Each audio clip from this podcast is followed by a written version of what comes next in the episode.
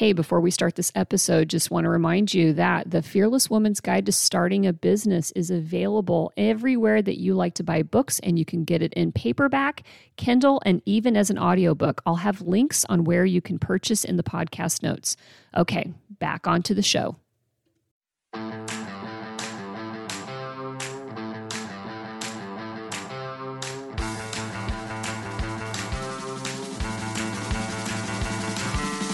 You are listening to One Broken Mom, a podcast dedicated to raising awareness about mental health, parenting, and self improvement. I'm the host, Ami Quirconi. One Broken Mom is not a family show. It is intended for adults only and may contain adult language. Sometimes the topics are serious, but you can count on the episodes to be entertaining. Also, One Broken Mom is not offering any psychiatric or medical diagnosis. We're just here giving away useful and important information. So, if you're ready to hear real talk by real people so that we can all get better together, then you're in the right place and welcome. Okay, everyone, welcome back to this episode of One Broken Mom. I am really honored to have with me Dr. Margaret Rutherford. Um, she's been a psychologist and having her own practice for over 25 years, and she recently just published a book in the fall of 2019 called Perfectly Hidden Depression How to Break Free from the Perfectionism That Masks Your Depression. Um, I have her on the show today because I've heard from many of my listeners, and I have also been personally um, had a front row seat to the topic of enmeshment um, from subtleties to extremes. And I've, you know, unfortunately been victimized by people who but were victims themselves of this dynamic and know full well of the costs and the dangers that it plays in our lives. And I, I came upon Dr. Rutherford, um, Margaret's work, because she had written an article about it, and I'll have a link to the article in the podcast notes here. Um, and as we had emailed back and forth, she had expressed that she'd had some personal experience with it. And so um, I'm looking forward to this. I say that a lot on all my episodes. I'm always looking forward to my episodes. Um, this one I think will be particularly intriguing. I'd like for my parents that are listening to this to really take away some good stuff about their relationships with their children, um, hopefully to dispel the fear of connection with our kids. But for those of you that have this um, dynamic at play presently in your life or had to deal with it in your family, I'm hoping that we can come up with some ideas and some understanding of, of what happens in this uh, this condition, I guess, for lack of a better word. So welcome to the show, Margaret. Thank you. Yeah, I'd call it a dynamic, probably, since it's not a it's not a medical condition. Right. But, you know, the interesting thing, I mean, is that um, one of the problems with uh, the dy- dynamic again of enmeshment is that to those living it, it's it's not. It doesn't look like a problem to them.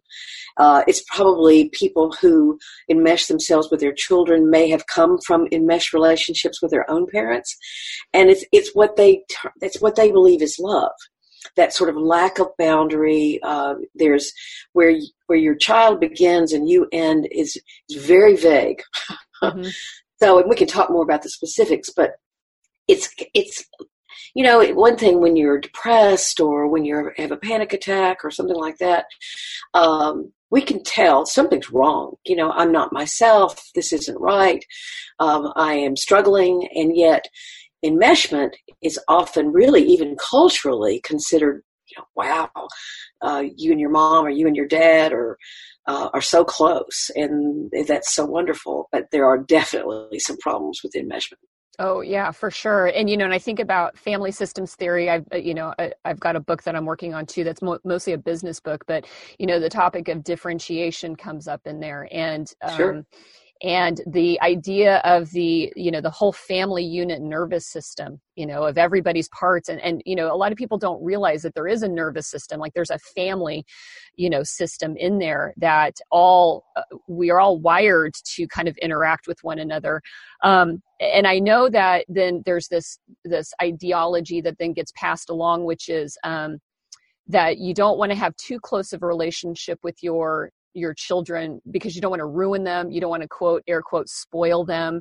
Um, you know there's a lot of really negative and hostile dialogue you know in culture today about you know the you know the generation you know they pick on the millennials because you know they, they seem like they got gold stars poor millennials nothing. oh i know they do get picked on a lot. They do they really do. Um, and so there's this you know there's this swinging of like well i don't want to spoil my kids so let's just leave them to the wolves you know kind of an idea um, and I've, I've covered this topic as well, especially when it comes to boys, you know, that you don't want to, you know, you don't want to coddle them and you toughen them up and, and all that stuff.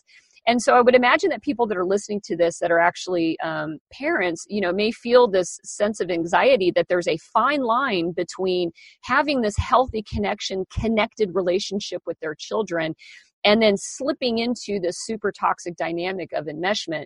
But I have to believe that it's not a fine line. Like it's not like you can accidentally go too far. Like um, that there's a there's a really robust, healthy connection, and then you have to really make a huge leap to get into enmeshment. Um, but you're the expert, so can you help describe what those differences really do look like? Well, what you just said made me think of several things, and one of them is that you mentioned family systems theory, which is about it's a psychological theory that addresses family dynamics and family communication style and uh, just who what roles do people play in their families? And so it's a whole way of looking at psychology. Those particular therapists usually in fact have all the family come in. I mean, literally the children, the dog, the grandparents, if they're living there, you know, everybody comes to the therapy session. And so, and I was trained in that model um, in in uh, graduate school. I did a year of study at the um, the Southwest Family uh, Institute there in Dallas, and really there are there are two poles uh, of family systems theory. I'm going to mention one by Robert Beavers, um, where and I don't want to get too technical, but basically there are two kinds of families that are on either end of the of that distribution, and one of them is called a centripetal family.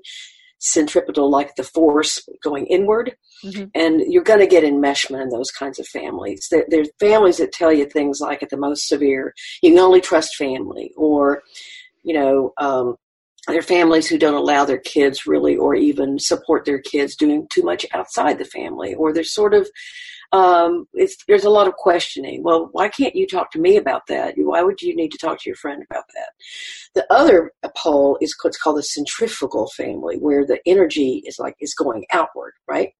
in those families they say get a job at 13 and you know my dad and I, your, your dad and i can't support you past high school or uh, the, there's so little emotional connection in the family that actually kids have to go outside of the family for any kind of intimacy. So you've got these families where all the energy is going inward, and you've got the families where all the energy is going outward. Of course, healthy families are somewhere in the middle, right? yeah. So I think that's what you're talking about is is how subtly does that happen where um, you go from really having a healthy relationship with your child and where you cross the line one of the things then I thought about was um, a lot of parents suffer, understandably in many ways, with believing that their children are an extension of them. Mm-hmm. And this happens especially with enmeshed parents, where if Johnny wins the spelling bee, it means that you've been a good dad, that you, you obviously should be proud of yourself. Or if you know, whatever accomplishment there is, or whatever failure there is, or whatever struggle there is, you see that as about the quality of your parenting. Now, it might have something to do with the quality of your parenting, but when there's very little line between you and your child, for example, let's say your daughter is becoming a teenager, and in its the most severe form, enmeshment can look like the mom that goes out with her teenage girl uh, and her friends, or dresses like them, or doesn't allow that young woman to come into her own. I worked with a man many years ago now that, and he was in his 30s or 40s, and I, I his he did everything with his father. I mean, there, I mean everything. And I looked at him at one time in the session and said, You're kind of married to your dad.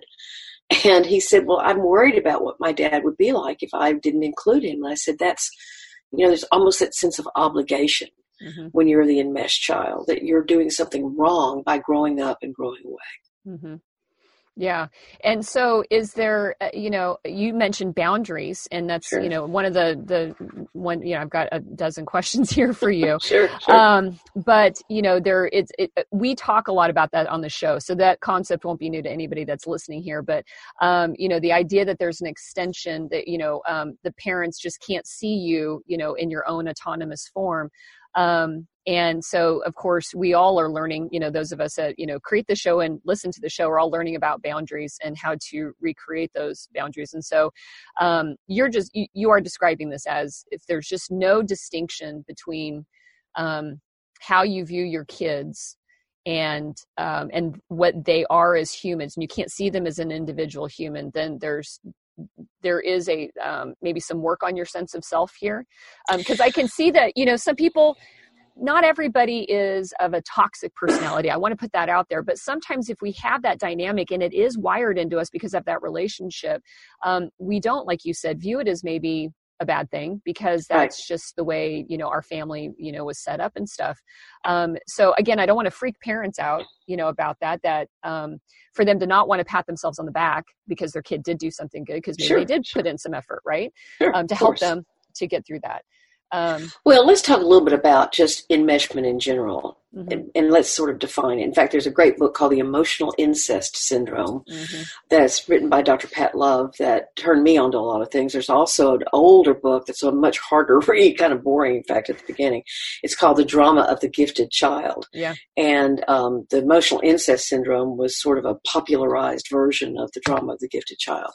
But basically, what happens in enmeshment is that a parent, usually a parent, um, pulls a child in to the dynamic between to the dynamic where uh, for, for, their own self gain, meaning that they will look at the child and say things like, "There's no one who makes me as happy as you do," or um, "I've never felt more love than I have, you know, from you," or and so the the, the child is given the job so to speak, of pleasing the parent and of even being their confidant, being someone that the parent can count on.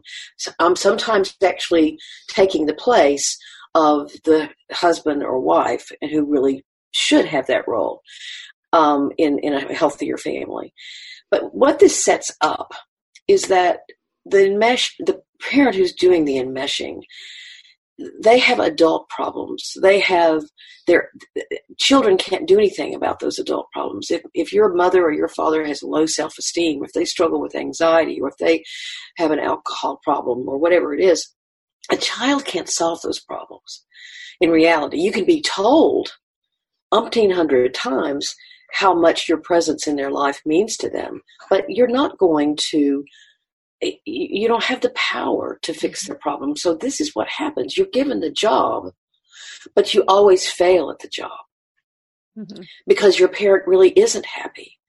So you just keep pouring more energy into trying to make them happy or trying to make their lives better and actually feel like you're abandoning them when you say, for example, that you um, you want to go to a college far away, or you're going to join the military, or you're going to do something that's more about your own independence or own about your about your own goals, and the parent can become, you know, quite agitated about that or not even supportive. Um, and again, this may very and for example, these are the parents and children who talk or text I mean, a lot of times per day and see it as normal. Mm-hmm. Um, and don't even see that. In fact, some I'll have. I, I live in a college town, Fayetteville, Arkansas, and I have a fair amount of college students as patients. And someone will say, "Well, I hate being at the university," and I said, "Well, why? I can't make any friends." And so I start talking to them about what kind of relationship they have with their parents or a parent, and they say, "Oh, I talk to my mom all the time." Well, like how, how often is that? Oh gosh, eight or 10 times a day we text or we at least have a conversation. And my comment to them is, so what about the person walking next to you to class? Now I know I'm older. I love texting. Don't get me wrong. but, you know, maybe you could walk into class and go, Hey, you know, I'm Margaret or, you know, whatever. Um, you're counting on your parent to remain your foundation. And the parent is quite willingly doing that. So um, the, the, the, dynamics are hurtful, and even they may not seem hurtful to the now even adult child who's pulled into the parental um, need, and that can just be devastating. It also can give the message, maybe inadvertently, but it can give the message that the child needs the parent. Mm-hmm. They need their involvement. So I, I was hugely affected by this that I didn't realize that I even could live my own life. mm-hmm. that I could make good decisions. I was so accustomed to running those decisions by my parent that once I got out in the real world, I made terrible decisions because I really had not, I had not learned about my own process for making decisions and just counted on my, especially my mom, way too much. Mm-hmm. And I, you know, and I wanted you to be able to share that experience because I think it, um, sure. when I do see people that write into me, um, and, and, again, you're the expert here. Does it tend to be experiences I have the, I have the letters after my name. That's it. That's okay. All right. All we can talk about is our war stories, right? um, but with this enmeshment, this, um, and you know, I didn't use the word emotional incest, but I have heard it um, mm. because it, it, sounds really icky and gross, icky. you know, yeah, and it kind of a lot of books, right? Yeah, it does, right? Um, and so, but it, yet it also drives conversations away from, you know, I think it pushes people away from talking about this, and so um, I'm glad you brought it up because that is another word, and that it kind of does stir a bad feeling in you because sometimes that, that kind of what it is. It's to have to be that emotional confidant, you know, for a parent, mm. um, and so you know, I'm curious about whether or not does enmeshment tend to occur with a mother and a child child or it, does it is there um, evidence that it's 50-50 um, you know what have you seen in terms of oh, oh the, the parent? because of gender? 50-50 by gender? Yeah right. That's a good question. Um, i have seen it with fathers. Um, i don't i don't know if it is uh, as problematic as between mothers and their daughters. Um, basically when you think about it I mean, Freud would love this. right.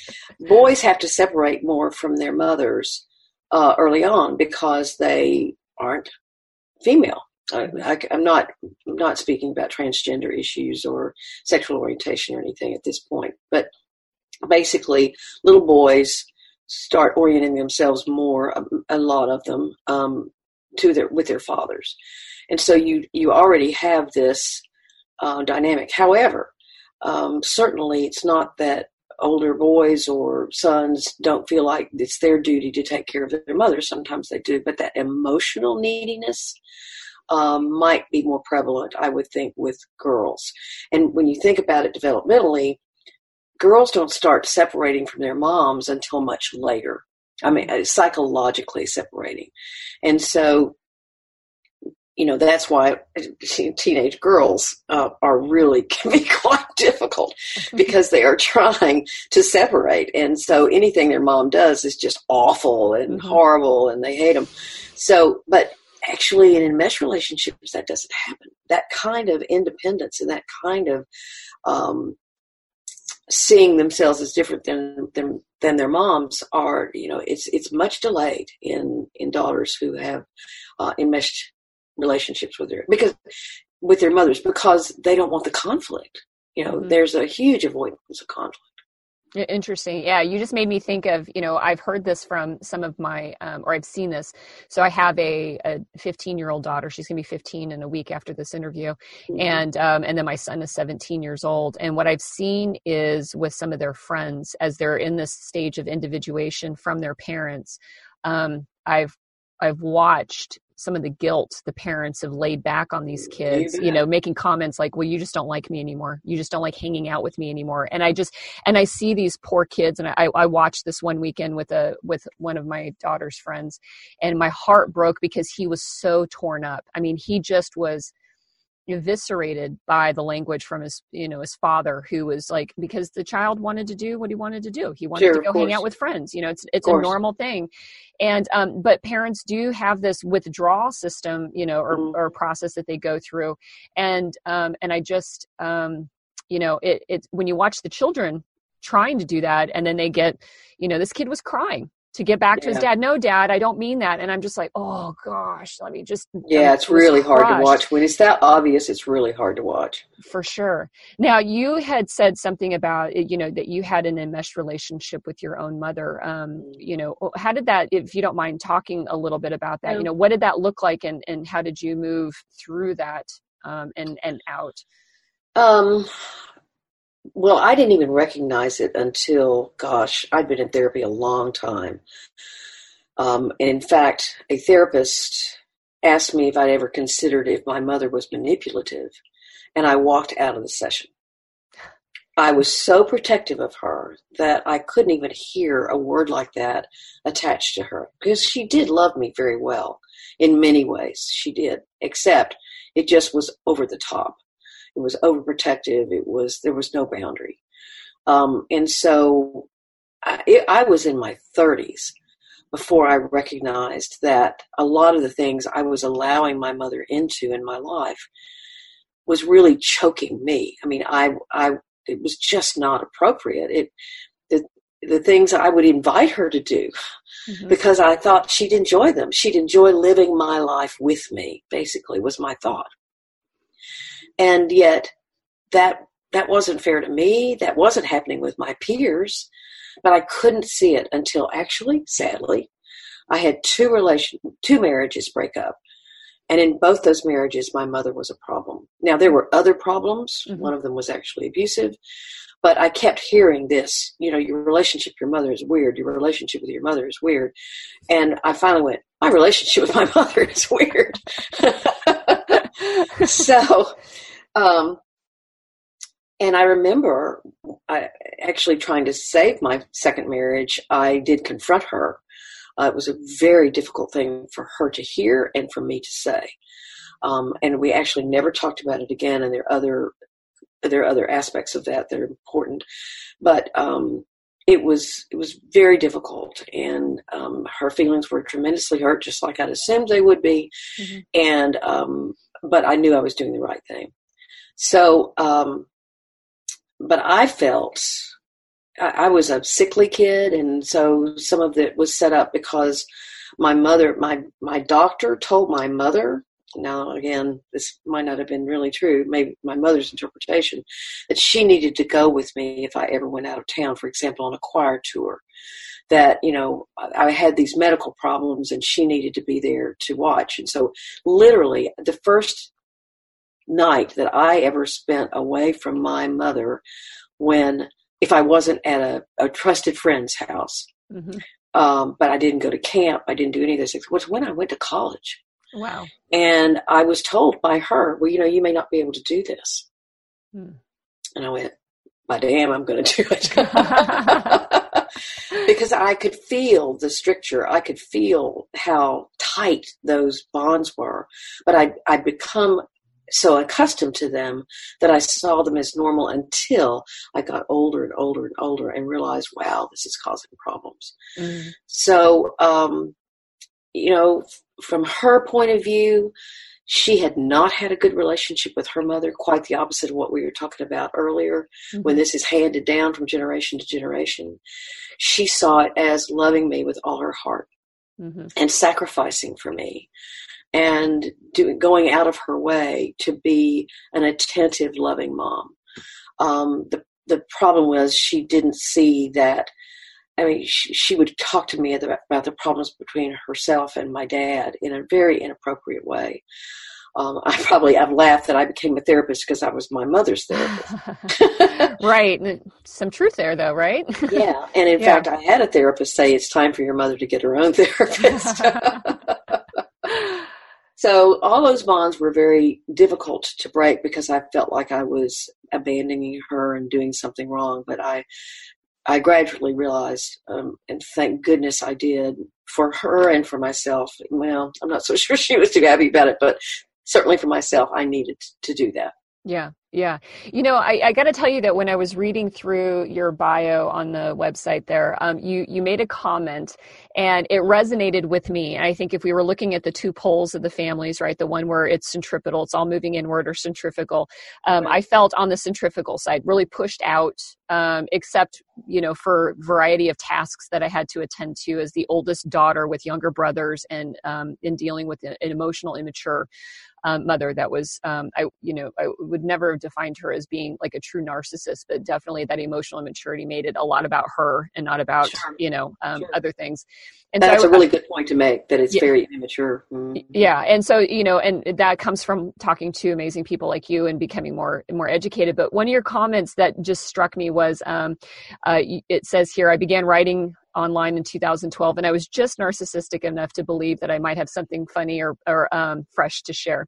And what what what drew me to that was the fact that that's kind of the mentality that I have. Like when you get in a dynamic like this and you're swallowed or ignored both right? It's one or the other. You yeah. feel like you have something to prove. Not everybody has that mindset and that comes down to probably the dna and the mix of the experiences and the mix or whatever it is that makes it. But you know i i was like yeah i've, I've made that comment myself. Like it takes a degree of narcissism to think that you're good enough to do a show for example or write a book or you know you, that what you have to share with the world is better than what's already out there in some way. It was very um, interesting. I mean when when i told my mom I, I was a professional singer in my 20s and so i really I uh, I completely turned things around in about eight or nine years to become a clinical psychologist. But when I told my mom that I was going to do that, I guess she thought about it for a while. And she called me and said, "Margaret, I think you're a little too judgmental to be a therapist."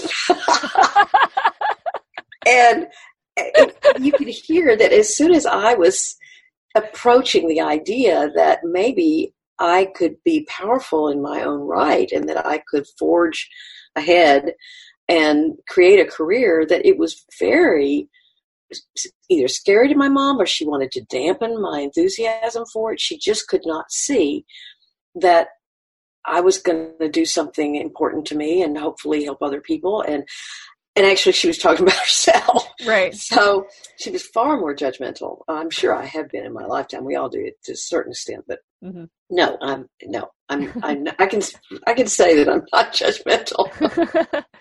well, and you, so you described this relationship, which um, you know tr- was triggering for me because it sounded very very similar to the, the my personal experiences with this with this dynamic. And um, when you had originally defined, um, that's okay. Like I, I, deal with being triggered a lot as I do the show, so it's you know it's what therapy does for you, is it helps you yeah, through exactly. that. Um, but you when you described the um, the original definition of enmeshment as you know um, this o- overt uh, display of you make me feel you know i get this from you kind of languaging um, i wasn't seeing that. And then when you told your story that's what i what i had seen and experienced which was this um, which was this parent who felt like they needed to step in because they didn't have the close relationship with their with their own mother and needed to uh to just uh, you know take their arms around their child and and be there everywhere and so as you're talking about going on trips and not having you know having your mom there i'm thinking about this individual that i'm thinking about how mom was there for everything and mm. um and what happened to this person sadly was um you know they had this love hate relationship inside of themselves. oh yeah. Oh, and yeah, so and so and i wanted to talk about narcissism because how this individual ended up like kind of evolving was because they seem to be linked together and that's why i said your comment about narcissism you know you know makes sense but of course when we can call ourselves a narcissist we're not. Um, and, but the um, they seem like that enmeshment is this complete erosion of the autonomy of the child and that when they're overwhelmed by their parents involvement in every aspect that there's this subconscious you know revolt against it. Um, and so you know what i noticed in this family was that this um, wanting to be free but yet still heavily reliant and not knowing how to free themselves mm-hmm. i could see this person deal with the inner shame of being torn by that like being mm-hmm. really resentful that they didn't want mom around all the time and mom was around all the time and if you yeah. had a conversation with her about boundaries she got her feelings hurt she'd throw the silent treatment around and then she'd creep right back in and you'd have to just sit there and go the hell? Like how do we how, you can't even address it like you know and the intent on the outside like you said on the outside people like oh you have a great relationship but it's like when you're in it it was there you know it was coming over to the house whenever they felt like it and even if you said listen don't like you know there needs to be space here. Not. Um, validating it for whatever their reasons were and the validation was always love and i and i honestly believed with this with this particular parent that's that truly was the motivation. But because that there was no way of def, of seeing of having any empathy and seeing what the consequences of that was um, and I, I, you know i couldn't have a conversation with this person and say let's talk about this. Let's explore this need to be in every you know hands in everything uh, you know in life. Um, but once i saw this and i saw this painful cycle watching it and i saw everybody like you know around it um, I, you know i couldn't help but just understand just how like how torn this was. Um, and well, so you know uh, go ahead please. Yeah. no I, I think we have to be careful because enmeshment can actually occur in people who do not have personality disorders and can recognize oh i thought this was appropriate for me to do. Of course i need to back i mean I, i've not worked with many but i have worked with a few mother daughter pairs where there is an acknowledgement on the mother's part oh wow i'm really struggling with letting my son or my daughter go. And um, it, and the the transformation in their own lives is important because they they get to look at their own lives as well i need to have my a life. I need to have something that is really meaningful and fresh for me as i watch my daughter or son leave. So that's a gift that that person can give themselves. But when you cross over into the parent is also having either narcissistic or borderline kind of uh, dynamics or character traits, then that's when that sort of lack of empathy and and emotional chaos can become even more pronounced um, in the through the enmeshment, um, where someone with narcissistic tendencies will more see their child as someone that they need they need that child to be there for them when they need them and when when and when you know, it's sort of like on call, you're on call. Mm-hmm. Uh, a borderline parent will probably dish out a bunch more about, or borderline traded with traits, will dish out more about how if you want to do something without them, you're abandoning them. You're abandoning them. Now, maybe a narcissistic parent would do that too. Some there is a, you know, there's some people who sadly qualify or fit some criteria for both, and those people are really tragically um, confused. Mm-hmm. But uh, their offspring is even more confused. Mm-hmm. Um, I, I, remember a a woman who actually, and this will get your attention to something. She started to see me because she had been sexually abused by her therapist. Wow. And she was quite devastated by that. She finally recognized what was going on. Um, he lost his license, and this was a couple of years after that before she even dared to trust a therapist. And she came in, and we worked on those dynamics. But then I started hearing about a relationship with her mom. And sure enough, what had been set up in that mother daughter relationship was no boundaries. Mm-hmm. And so when it was reenacted with the therapist, she was blind to what was going on because what had happened was he had groomed her like a lot of uh, sexual abusers do, and she just hadn't seen it coming. And a lot of it was because of the context with her mom. Um, so I think that what this enmeshment can set you up for is, you know, we all, when we seek loving relationships, we we uh, we, we define love by what's familiar. Mm-hmm. We define love by usually, you know, what happened in our own families that was called love. Now, sometimes if that's truly abusive and awful looking, we don't. But we would then we'll try so hard to find the opposite that we can cause problems. But someone who's enmeshed, again, many of those people, like me, it took me until my early 30s to truly know what was going on, and I didn't realize that I was being attracted to the familiar. Mm-hmm. I was being attracted to men, for example, who who did not have any boundaries with me and wanted to uh, wanted a lot of control. Mm-hmm. And so um, that was problematic. Um, so I do think that the what needs attention and what needs awareness is you may be thinking you're helping your child and that you want to be that involved with them, but you're you're parents are all parents are modeling what is an appropriate healthy kind of loving relationship to have mm-hmm. and then often that that mm, that sculpts a child's understanding of um, what they need to seek, and that that can be very sad. Mm-hmm. It makes me think of um, when you hear couples complaining or women complaining that their husband wants them to act like they're his mom yeah you know sure. and and that way and that was part of my experience in in this uh, particular situation was that ultimately the uh, you know the relationship devolved to where there was an expectation that I would be there all the time, put everything else on hold, provide money when needed, oh, not sure. ask any questions, uh, sure. you know, but yet it was resentful. I mean, that, and, and so it made it emotionally painful, toxic, and abusive when mm-hmm. there was no compliance to this standard that had been set by the enmeshed mother you know um i mean and it was it was tough yeah, you took a deep breath in, so I totally want to hear what you have to say about that. Again, I want to stress, maybe even some people listening are saying, but what's wrong with this? What's wrong with a, a parent wanting to help their child? What's wrong with uh, giving and being interested and caring? And um, gosh, I wish my parent had done that for me. They instead they call said I'd never amount to anything.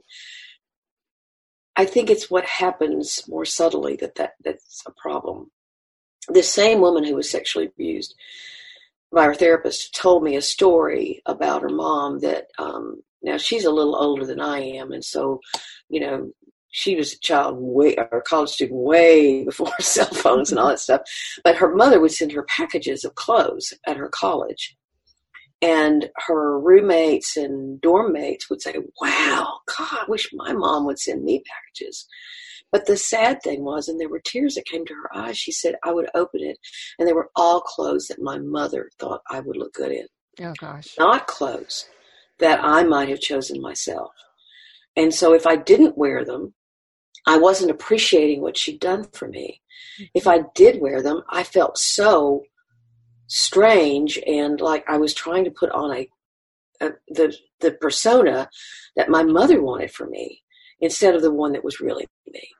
And that kind of subtlety is is hard for people sometimes to to have because it can look like bounty it can look like caring it can look like it can it can really dress itself up as something far healthier than it is. Mm-hmm. Yeah, I, I, I took my own deep breath in when you said that because you know um, I, you know reflecting back on my own personal life and you know like I said I had the centrifugal push, but part of that was my own energy of pushing myself out because I did have I did have these uh, um, this mom who tried to do that but we were so different. And i recognized my own individuality as you know from a from an intellectual standpoint we weren't close together like you know um and things. She was deeply connected with her own parents like lived in the same town took care of her mom all the time took care sure. of her parents all the time. You know i there, she, she actually um this is my own mother um you could see outside you know separation of years in therapy how her preference was to be in that family dynamic playing the role of the you know of the little sister and taking care of the parents and all that other. And so when she would do this i remember actually being in tears myself in high school uh, trying to pick out the dress i was going to wear at my high school graduation and i found the dress i wanted and i put it on and i loved it and my mom just hated it wanted me to try on something that i thought was just dumpy and terrible looking and refused to buy me the dress i wanted because she just insisted that this other dress was like the better dress. And i, I left mm-hmm. the store crying and finally an aunt had said dear god like just get her the dress. Like i mean you know why are you like it was that emotional and i would get the same thing. Mm-hmm. I'd get these packages like a sweatshirt. I'm like god i would never wear this whole thing. But i could see how she couldn't distinguish. She never you know she never saw who I really was. Like it was yeah. all uh, just all she saw was this little version of this mini version of her reflecting back. And so I, the enmeshment didn't happen because I just early on just couldn't do it. I couldn't play along with it because I felt so strongly about who I was. Sure. Like, well, you know, I'm also thinking about my dad's role in this. And my mom actually developed a prescription drug addiction. And when mm. she left to go address it, she had to get off the drugs many years later, uh, my brothers and I had some pretty honest conversations with our dad. And one of the things I asked him was, Dad, every time I would call, which was frequent, mm-hmm. uh, he'd go, Hey, hey, Margaret, let me go get your mom. I mean, it, there, there wasn't a, hey, how are you doing? What's going on? Are you okay? It was just, hey, Chris, let me get your mom. And I looked at him. I said, I, I, I did, never could, I never could understand that. And he looked at me and he just got this very sad look on his face. And he goes, Margaret, I knew your mother needed you. And so, from his perspective, he was taking care of his wife by sort of seeing this, mm, seeing my role in meeting her needs where maybe he felt like he couldn't. Hmm. And so, um, that he, he didn't enable, well, I guess it is sort of enabling it. Mm-hmm. Later, the older I got, the more he and I developed our own relationship, which was at my insistence, really. And we had a great relationship, but it took me. I was living in Little Rock, Arkansas, and my family's from Southern Arkansas. And I can remember calling my dad when I was 22 or 23 and saying, I'd like to have lunch with you. And he goes, Well, let me ask Bet. That's Bet. Betty was her name. Let me ask Bet if we can come. And I said, No, Dad, I want to have lunch with you. well, my mother was so upset. Um, why wasn't she invited and what were we going to talk about and this that and the other and so i told him at that lunch you know i want a relationship with you and this was long before the conversation about the telephone call so gradually we began building our own relationship but it was very difficult to do so mm-hmm. Oh, I can imagine. Now, what are some of the other outcomes for adults who grow up with an enmeshed parent? Um, I, you know, I'm curious about whether or not codependency becomes a danger, or love addiction, or, you know, we talked a little bit about narcissism. That's probably an extreme case, but I imagine, you know, there may be some narcissistic tendencies in order because of just, you know, when you have chances to individuate, you do. Um, sometimes at the, you know, making you know, I call them poor choices, but you know, they might rub somebody the wrong way. But you know, is there is there any um, common you know kind of outcomes that people that have dealt with an enmeshed relationship will kind of express out in adulthood and in personal well, relationships or life? Sure. I think the most important thread of all that, no matter what it might look like diagnostically, mm-hmm. is that your boundaries are just really screwed up.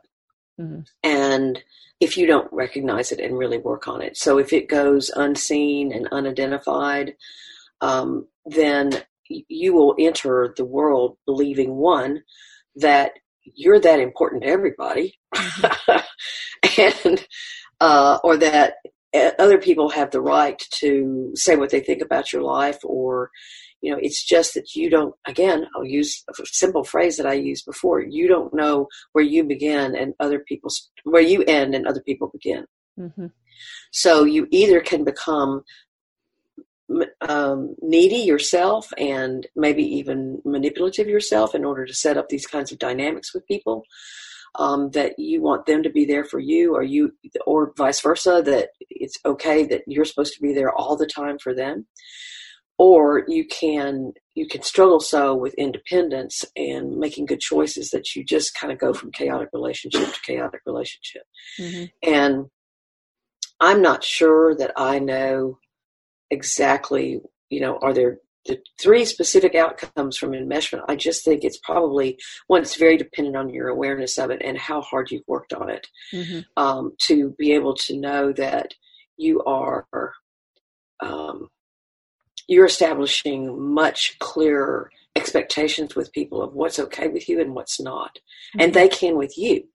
Mm-hmm. so um, i like all adult children we all have to watch whether we're recreating what was created for us or whether we're trying so hard not to that we over overdo it. Swing we, the other direction. Yeah. Exactly exactly yeah. There probably is some scholarly article out there that talks about the three basic things that happen with enmeshment, but I've seen a lot of different things. So I think it's it's a bit more diverse than that. Oh, I would agree with that. Yeah, and I think that um, the the big thing you struck right on it, which is the boundary violation. And again, a lot of people yeah. that are, have dealt with a variety of childhood adversities and childhood traumas um, tend to really have a lot of issues with with the boundary part of it. Um, mm-hmm. For sure, uh, you know, you don't have to have an enmeshed parent relationship to also still have a boundary right. issue. Um, and so, you know, that's where, you know, definitely learning that. And I, you know, I've experienced people too that just, um, you know, have a hard time learning then how to express and hold those boundaries and not having all that shame and that, you know, I call it the wobble inside, oh, you know, oh, the yeah. really dis- the discomfort with that. And um, you know, I was talking with somebody recently, and we were talking about you know improvement in assertiveness. And I just looked and I was like, if you're just now working on it, oh my god, I got something to tell you. Your life is drastically going to change. Like yeah. it's going to be amazing yeah. in a year. And they're just like, what? And I said, no, trust me. um, yeah. You know, life changes once you are able to understand what boundaries are. Oh yeah. Love them and then be able to speak and hold them over and over and over again and get past the internal discomfort to a point of where you realize that there are good relationships out there there are good people out there that have an understanding of that. And the people that don't are truly um, are truly people that you should keep at a distance um, so that you can keep your sense of, of self there. Um, so yeah i don't need a diagnosis to know that yeah. That, you can learn to say no. Yeah. Oh totally um, so let's give us. I, I want to have some time here because not only do you have I'm your not book, crying because of the topic. I'm crying. I had a little coughing fit and my throat's dry, so I've got That's tears okay. in my eyes. That's okay. um, now I did mention this in the intro, but it is important. Uh, which is that you do have a podcast yourself called Self Work, and um, it, where so people that love podcasts are obviously listening to this show. So I know that they'd be interested in learning more about you. So would you mind talking a bit about what that podcast is for and for people? No, no I'd love to. Uh, it's one of my favorite things that I do. Actually, it's everywhere. It's on iTunes. It's on Spotify. It's on iHeartRadio. It's it's wherever.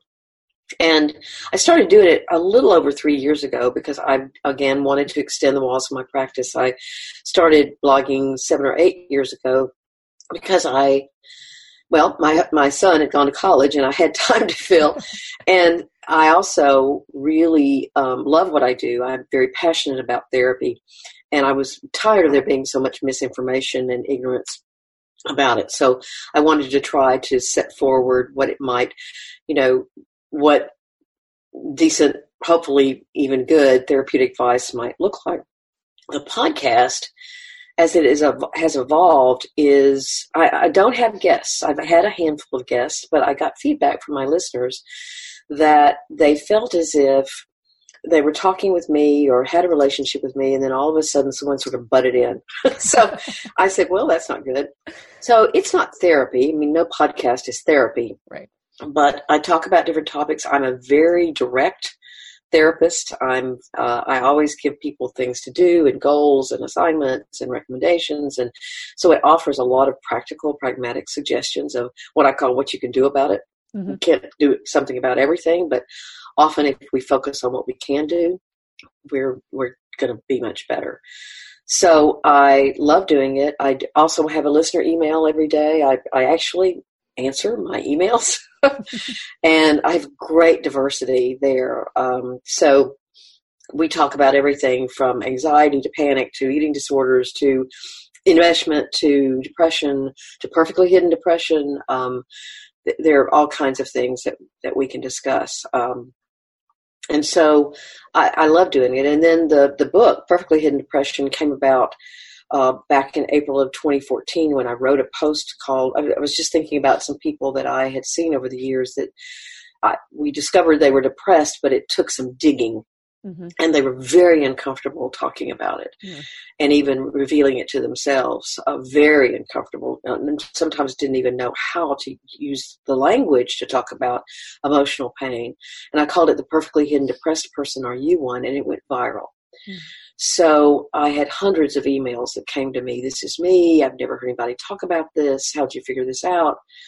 Um, and so I began researching and figuring out that Dr. Brene Brown's work, who's of course is outstanding, her work is just wonderful, but even she stopped before she made a true connection between perfectionism and depression, but it is definitely out there.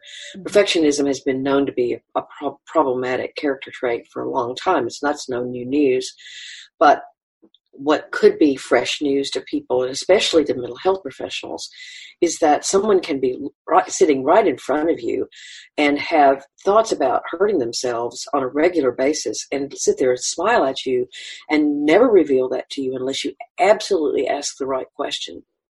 And mm-hmm. so uh, we all sadly and tragically probably know someone who has died by suicide who we saw in the grocery store last week or last month and looked great or we heard great things about them so um, as suicide rates rise i want to really stress this because i think it is highly likely in fact i hear all the time from people who know someone or even oh gosh, traumatically, a, a son or a daughter who said, I didn't understand why they had killed themselves until I read about perfectly hidden depression because they had everything in the world going for them. Mm-hmm. Um, before this uh, episode, you and I talked a little bit about how even enmeshment can lead to this kind of strategy to look perfect and strategy to put others' needs in front of your own and strategies to, and that just becomes so inherent in you that you don't even think about your own needs. So, um, enmeshment is one of those uh, roads to Rome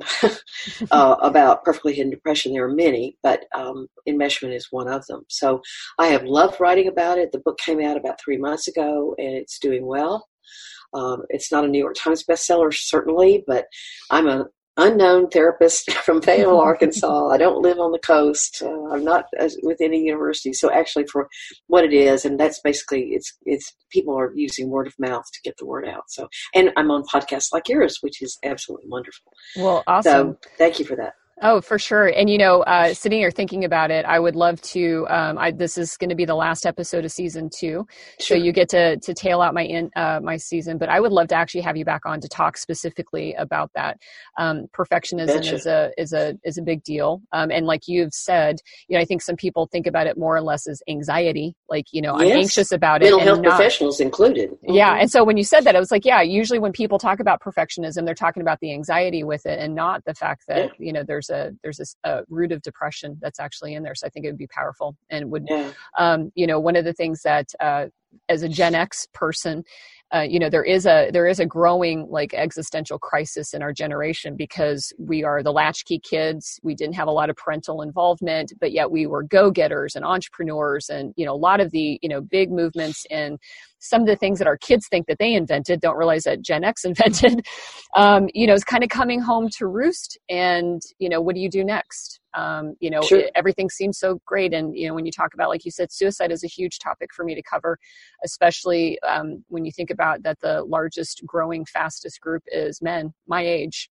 Yes you're um, right you know, and women still attempting to die by suicide to the tune of about a million a year mm. um, in the same, you know, in the same bandwidth there. It's, it's hugely important. So yeah, I would be honored to be able to, to pick that discussion up and, and share That is a topic I can talk for hours about. So. I, I, believe it. A lot of these topics are just like, where's the beer, the wine, or the water, and let's go. So, well, and so everybody, I think that um, as you probably heard on this episode here with Margaret, um, you know, she is a plain speaker. She'll get to the point. I think that if any of you are looking for um, a show that might resonate with you, I think that's why people listen to to this and to me um, is by being a you know very direct, um, straightforward.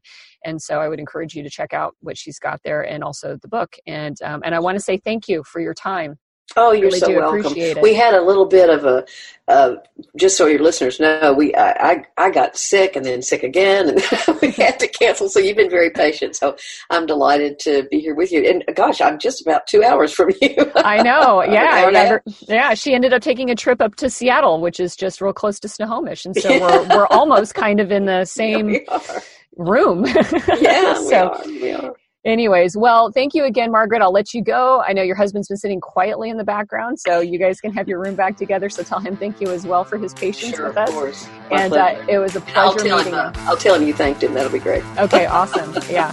So thank you again. It was awesome. Of course. Thank you. Thank you for listening to One Broken Mom. You can find podcast notes on my website at amiquiriconi.com, and there I'll provide all links to all of the resources that we mentioned on the episode.